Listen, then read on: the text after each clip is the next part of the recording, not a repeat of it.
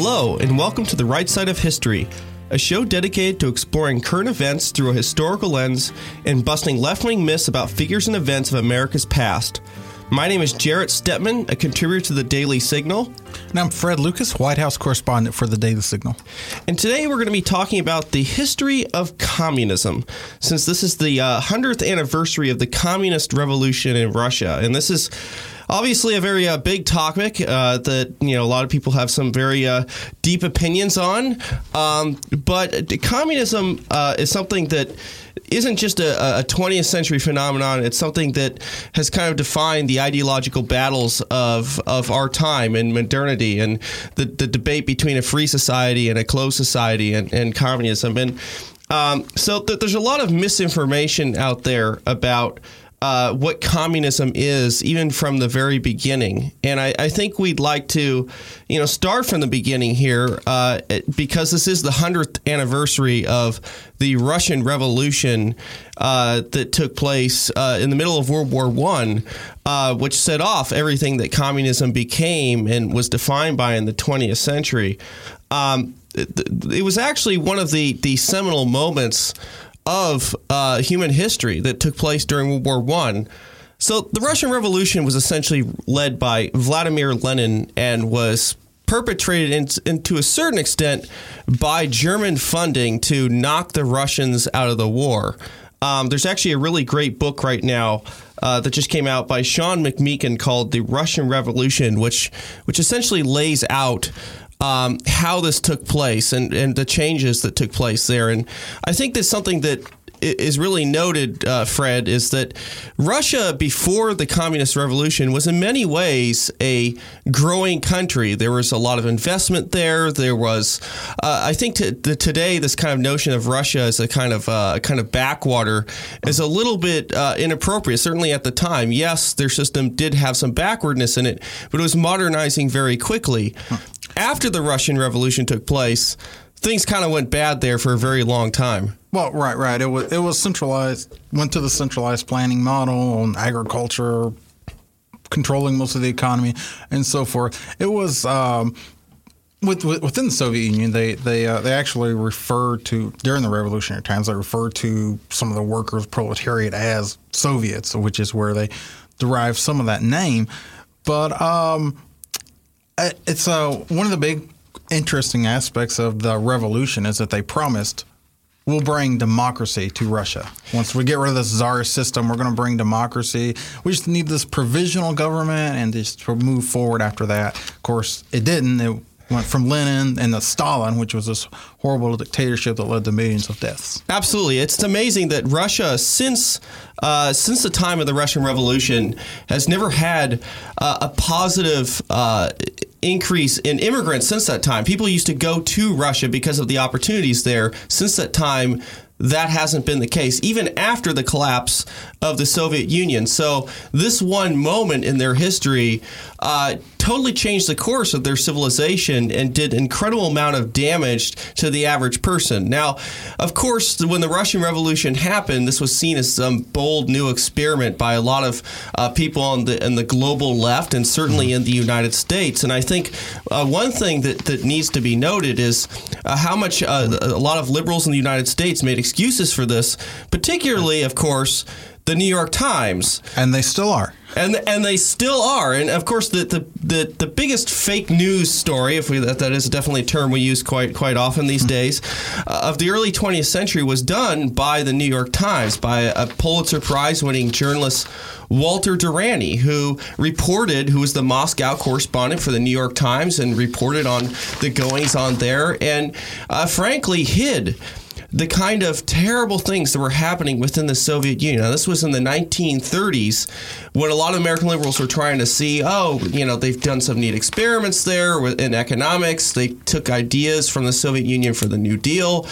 Uh, Duranty basically went there and reported that all those stories you hear about Soviet atrocities, well, they're exaggerations. There's no real starvation going on in Ukraine. Of course, there was a starvation going on in Ukraine, the Holodomor, uh, that was absolutely terrible. But he really concocted this whole uh, uh, I mean, fake story about the Soviet Union. Can you talk a little more about that, Fred? Well, yeah, and uh, yeah, first jump into the fake news term. I think uh, sometimes people do, perhaps rightly so, criticize that term as being thrown around too often. Sometimes when the president uses it uh, to describe news he doesn't like, but in this case, it was actually fake news, as in the reporter knowingly reported incorrect information, and uh, and this is yeah the the um, the Ukrainian uh, starvation that led to millions of deaths.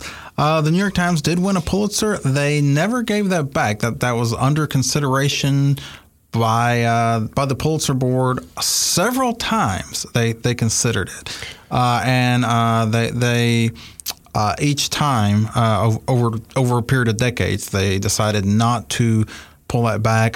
part of the reason for that was you know, not to get too into Pulitzer politics necessarily, but uh, part of the reason for that was that it was I think Duranty was part of a team and the what one it was a larger series and he's fabric Walter Duranty's fabrications were part of a larger body of work that won the Pulitzer, but nevertheless, I mean that was like the the most staining part of that reporting. Yeah, absolutely, and you know it must be known. I mean, of course, the, the exact numbers of total number of people who died there is still not known. The guess is somewhere between two and 12 million people, and this was no mm. small thing. And that's a pretty big gap. It's a, it's a pretty big gap because you know a lot of the information there was hidden by the Soviet regime, and and Duranty was uh, in, in, some ways because he was trying to keep his sources open with the Soviet. Of course, we don't know entirely his motivations for making up uh, stories about the Soviet uh, Union, but uh, was hiding a lot of what was going on there. And um, uh, something today, fortunately, you know, in modern times, we actually have now a memorial uh, dedicated in Washington D.C. to the Holodomor starvation, the the famine in Ukraine that finally. Uh, finally pays tribute to the people who died there, uh, really almost secretly to the world, because the New York Times in the mid 20th century was such a big publication. You weren't getting a whole lot of stories otherwise. Well, that, that that's important because uh, the New York Times did for and still does some degree, still drives much of the news agenda. In that in those days, it drove the entire national agenda for the for the country uh, and much of the world, as, as you wrote about, uh, and and I think that was made it much more deplorable act of fake news by Duranty. Yeah, it's something that we can be thankful for today. That in some ways we have a more right. decentralized media environment right. in which uh, fake news stories like this would be harder to keep covered up because there'd be other reporters and other publications that may have different points of view and uh, would potentially uncover this. And, and to say that uh, what the New York Times did had a large effect would be an understatement. I mean, this definitely impacted American policy, how Americans viewed the Soviet Union. I think uh, certainly at that time there were a lot of excuses made for the Soviet system and seen as well, it could be just a complement to America's system of freedom and democracy. And and and, and piggybacking off that just a little bit uh, is um, we saw decades later uh, in Cuba a New York Times reporter who was very pro Castro also had a major impact on the public perception there as well. So. Yeah, I mean it, that's, that's that is that is for sure. And what's I think is really uh, interesting about this is, of course, the New York Times has been a big part of this. Is that even to today, the New York Times is, is making excuses for, right. for the you, Soviet Union yeah, and for yeah, communism. One, one, might one might think that they would sort of feel I don't know maybe a little tinge of guilt or maybe penance or maybe go a little harder on this you know, collapsed, discredited regime. You but, you would uh, think, but it appears that the ghost of Duranty still lives there at the New York Times. They actually have currently, and it's it's something that really needs to be uh, looked over, read to be believed. They have a section in the New York Times opinion section called uh, the Red Century, which is essentially look. I mean, it has some pieces that uh, certainly go after this, the Soviet Union or communism and things like that, but it, they've also run a number of I always have to say pieces that almost kind of glorify what communism uh, is and has been. I mean, there's some that were real doozies here. I mean, there was one that, you know, said there was a one with a headline that says, "How did women fare in, in, China's communist revolution?"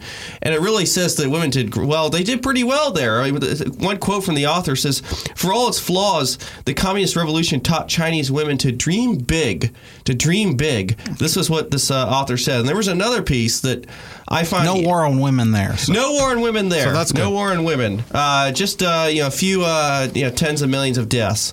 Uh, another piece uh, I also thought that was quite As long as have stunning. the birth control. Yeah, that's right. That's right. Another piece I found quite stunning was one called uh, Lenin's Eco Warriors, which was, I- I have to say, almost a puff piece on Vladimir Lenin. Uh, they called him a global pioneer in conservation and, and talked about how he uh, had been an avid camper and an outdoorsman. And look, I mean, a lot of publications hold, uh, you know, op eds that have many different points of view.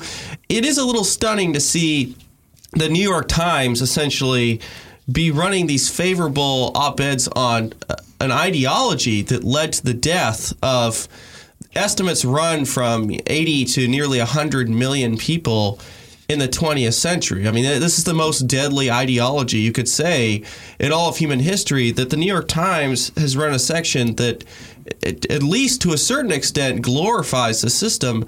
Uh, it certainly is a little shocking, and it's it's unfortunate. I can't I can't really see them running, you know, fascism at 75 years or something along these lines.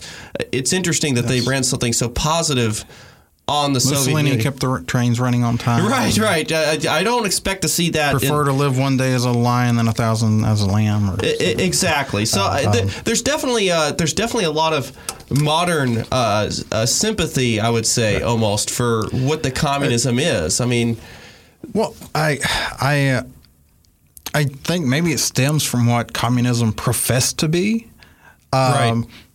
Or professed it wanted to be, or maybe aspired to be, or I'm sure some thinkers genu- genuinely believed that it would be, uh, or early on in those days, and uh, you know, it, it could not. I mean, either either a society provides people the opportunity to move up, or it represses its people, and and there's it's really impossible to get a single society where everyone is equal, as is stated. But I, I, would actually say I don't really view that as an excuse to defend communism because.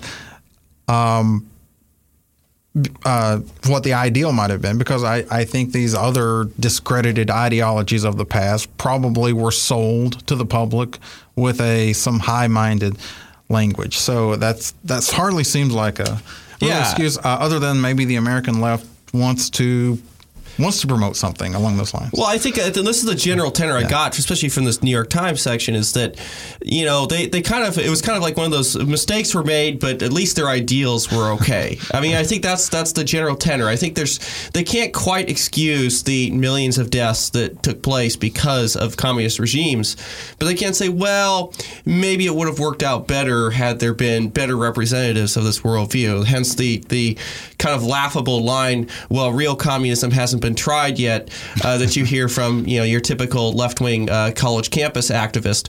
Um, but you know, unfortunately, it has been tried, and the the proof uh, of what it's led to is quite stark. I mean, I, I some of the there's this there's this great book called um, the Black Book of Communism that kind of lays out how many deaths have taken place under communist regimes. And uh, honestly, the, the numbers are, are pretty stunning. I mean, it's it's almost 100 million people uh, in the 20th century.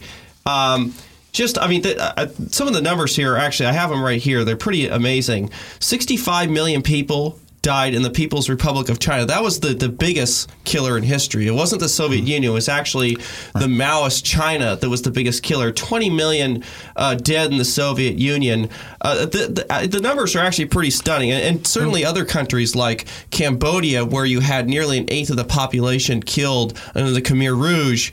Uh, these are regimes that uh, many leftists made excuses for in their own time. They said that, well, things were so bad there that America's the real villain in the world, is really the, the dangerous country in this, this, this world. And these were countries that were uh, executing uh, basically mass human slaughter on a scale that was undreamable even by the Nazis. Yeah. Well, uh, this was, um, you know, it's not just the 100th anniversary. I mean, you can go back to, I guess it, we were on the cusp of this, what, the 70th anniversary in 1986. Uh, this was some, something written by, she was uh, State Senator Alice Palmer out of Illinois State Legislature.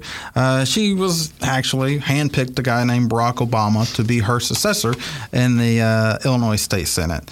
But back in 1986, she had traveled to the Soviet Union and, and she wrote uh, for the People's Daily World uh, that um, I'm quoting Palmer here saying, We Americans can be misled by the major media. Uh, we are, we are being told the Soviets are starving or I'm sorry, are striving to, that's probably more appropriate, are are striving to achieve a comparatively low standard living with ours. But actually, they have reached a basic stability in meeting their needs and are now planning to double their production.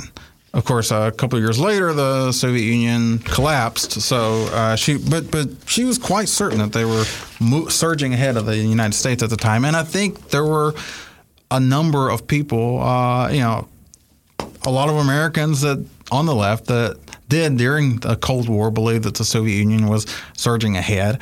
Um, during the Reagan years, early Reagan years, uh, the argument among much of the left was we can't possibly win the Cold War. Uh, it's not something that's winnable. We need to come to an agreement.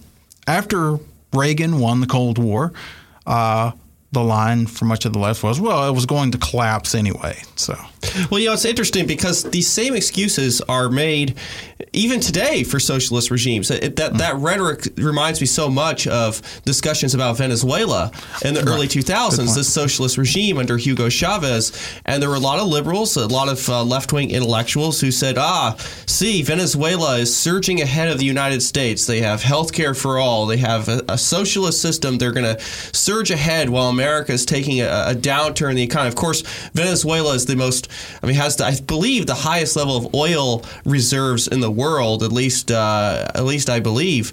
Um, this that this country and and that and basically what is amounts to a decade went from a fairly functioning country to what we see today, which is one that is in complete collapse, where you have hyperinflation, where the, the average person, the average person is is starving. There was a, actually a piece that, funny thing enough, was in the New York Times recently that that highlighted the starvation going on there. They made almost no reference to the fact that it was a socialist country, but just a few years ago, you were hearing so much praise of the Venezuelan system as being this this wonderful thing that is much more progressive and better than the United States now the proof is in the pudding. It's a now become it's gone from a democratic country to the current well, so-called President Nicolas Maduro basically mm-hmm. becoming a dictator and ending democratic elections. You have people who are starving and dying in the streets, where uh, even common items like baby formula cost over a month's salary for the average person there.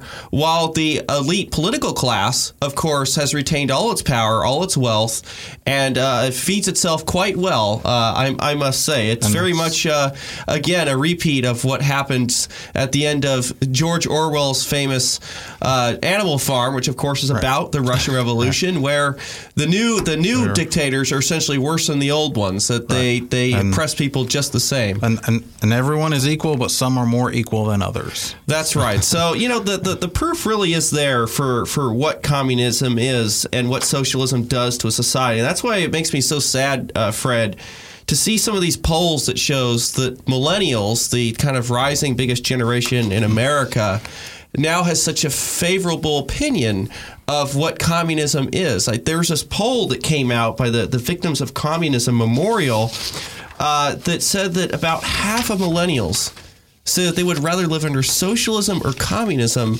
than capitalism. And about one in five identify Joseph Stalin as a, a hero. now, I think you can get about one in five Americans to agree to pretty much anything, but uh, it's still rather shocking to see these kind of numbers uh, from these youngest generations. Why do you I, think, Fred, that th- this is the case, that so many millennials. I would uh, be interested in seeing if they actually know who Stalin was in, in, in some of those cases. But, um, but yeah, I uh, that that is pretty discouraging. I've uh, Stalin was someone who uh, he wanted to divide up Central Europe with Germany. He made the non-aggression pact with Hitler.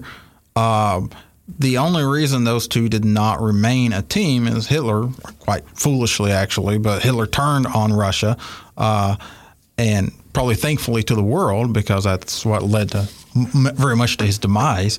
But uh, uh, he's uh, I, I, I, that that's kind of uh, that's fairly astonishing that, that we'd have this much support for Stalin. it's also discouraging we'd have any support for communism or socialism. What I would I would add to that though, uh, and I never in my life wanted to be a curmudgeony old guy or anything, and so those pesky kids of this generation. But I, I, I do want to add, I I would pair this with uh, some other surveys I've seen where millennials, college students have said that they don't believe offensive speech should be considered free speech. That comparing that with communism might be okay makes you worry a little bit about uh, the next generation, whether they're going to, how concerned they will be about safeguarding freedom. It is very worrying, and I think that's. I mean, the United States has been very blessed to have a culture uh, of free speech. I mean, obviously, this flows from the First Amendment, from the, the protection of freedom of speech, freedom of press that you know we've had since the very beginning. To see that culture erode a bit, and certainly uh, on our college campuses, which you know, I mean, almost everybody has seen the incidents that have taken place there with speakers being shut down, with uh, college students. I mean, the the so-called triggered snowflakes being wanting to shut down people they don't agree with, and this is uh, this is worrying for our future. I, I mean, I don't want to make too much out of out of a poll. I think a lot of uh, I think a lot of the millennials' views towards socialism and communism is probably more to due to ignorance than it is to any hard ideology which is in itself a, a problem, which, which, is why I think there needs to be a lot of information out there about what socialism or communism really are. Uh, but it is worrying for our future that we have young people that have embraced what a system that has created so much human misery uh, in the history of the world. I mean, I have to say, as, as a as a as a millennial myself, you know, we grew up in kind of a blessed time in America's history. In the 1990s, in particular, the Soviet Union had been smashed. The United States was a, a global hegemon. Uh, we really had no rivals, and we grew up with an incredible amount of uh, just sheer prosperity uh, that you know even previous generation of Americans could hardly imagine. And certainly it would be unimaginable to people who actually lived and grew up in Soviet or communist regimes. I mean, look, my my uh, my in-laws uh, who grew up behind the Iron Curtain uh, witnessed this firsthand, as do a lot of people who lived under actual communism, as it is actually practiced. And it's not something for the people who've lived under those things would, would ever want to repeat. And it's kind of uh, it's kind of shameful that uh, young Americans today, at such high numbers, uh, believe in these ideas that will not just cause others misery, but themselves too, if they were actually practiced. I mean, I don't I don't think that they would actually want the kind of top-down control uh, that is uh, perpetrated by these communist regimes, but certainly they've made excuses for it uh, on college campuses. And look, I mean, we had a presidential candidate, and Bernie Sanders, right. who basically was a self-professed socialist, and he did he did quite well. He won 22 states in the Democratic primaries, so that's and and, and that's no small thing. So it's it's it's it's interesting that here in, in, in the West and in the United States, where we fortunately were were saved from the ravages of communism. I mean, that could be just because America is uh, an exceptional country. In fact, even the term uh, American exceptionalism, it's originally attributed to Alexis de Tocqueville uh, in describing what America is, but actually the actual phrase American exceptionalism comes from Joseph Stalin, who explained that American exceptionalism is maybe the reason why communism just quite hasn't quite taken off in the United States. So, so it's something that, that Stalin wasn't too happy about, but I think we uh, Americans can feel very happy for that America's unique culture and ideas and institutions have so far uh, made us somewhat immune to what communism is. So I, I have to say, I kind of want to, I kind of want to end with a with a quote here. This is a again by this this author uh, Sean McMeekin who wrote this great book, The Russian Revolution, explaining to uh, young people and, and, and, the previous generation.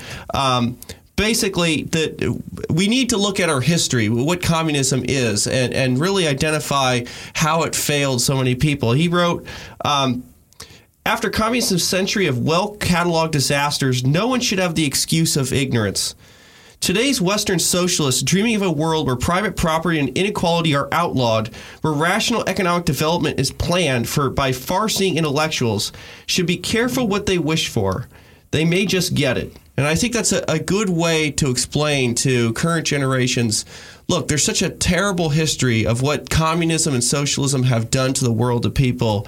It's up to us to study this history and see how this actually worked in practice and how much misery it brought uh, and so many terrible things for this world. We ha- we really have no excuse, uh, given how well cataloged this is, to think otherwise. And it's uh, it's it's a shame to see, especially you know people in the West who didn't have to suffer under these terrible systems go through these hard lessons and potentially, you know, bring these kind of ideas to fore. It would be a, a, a shameful thing uh, in, in world history for sure.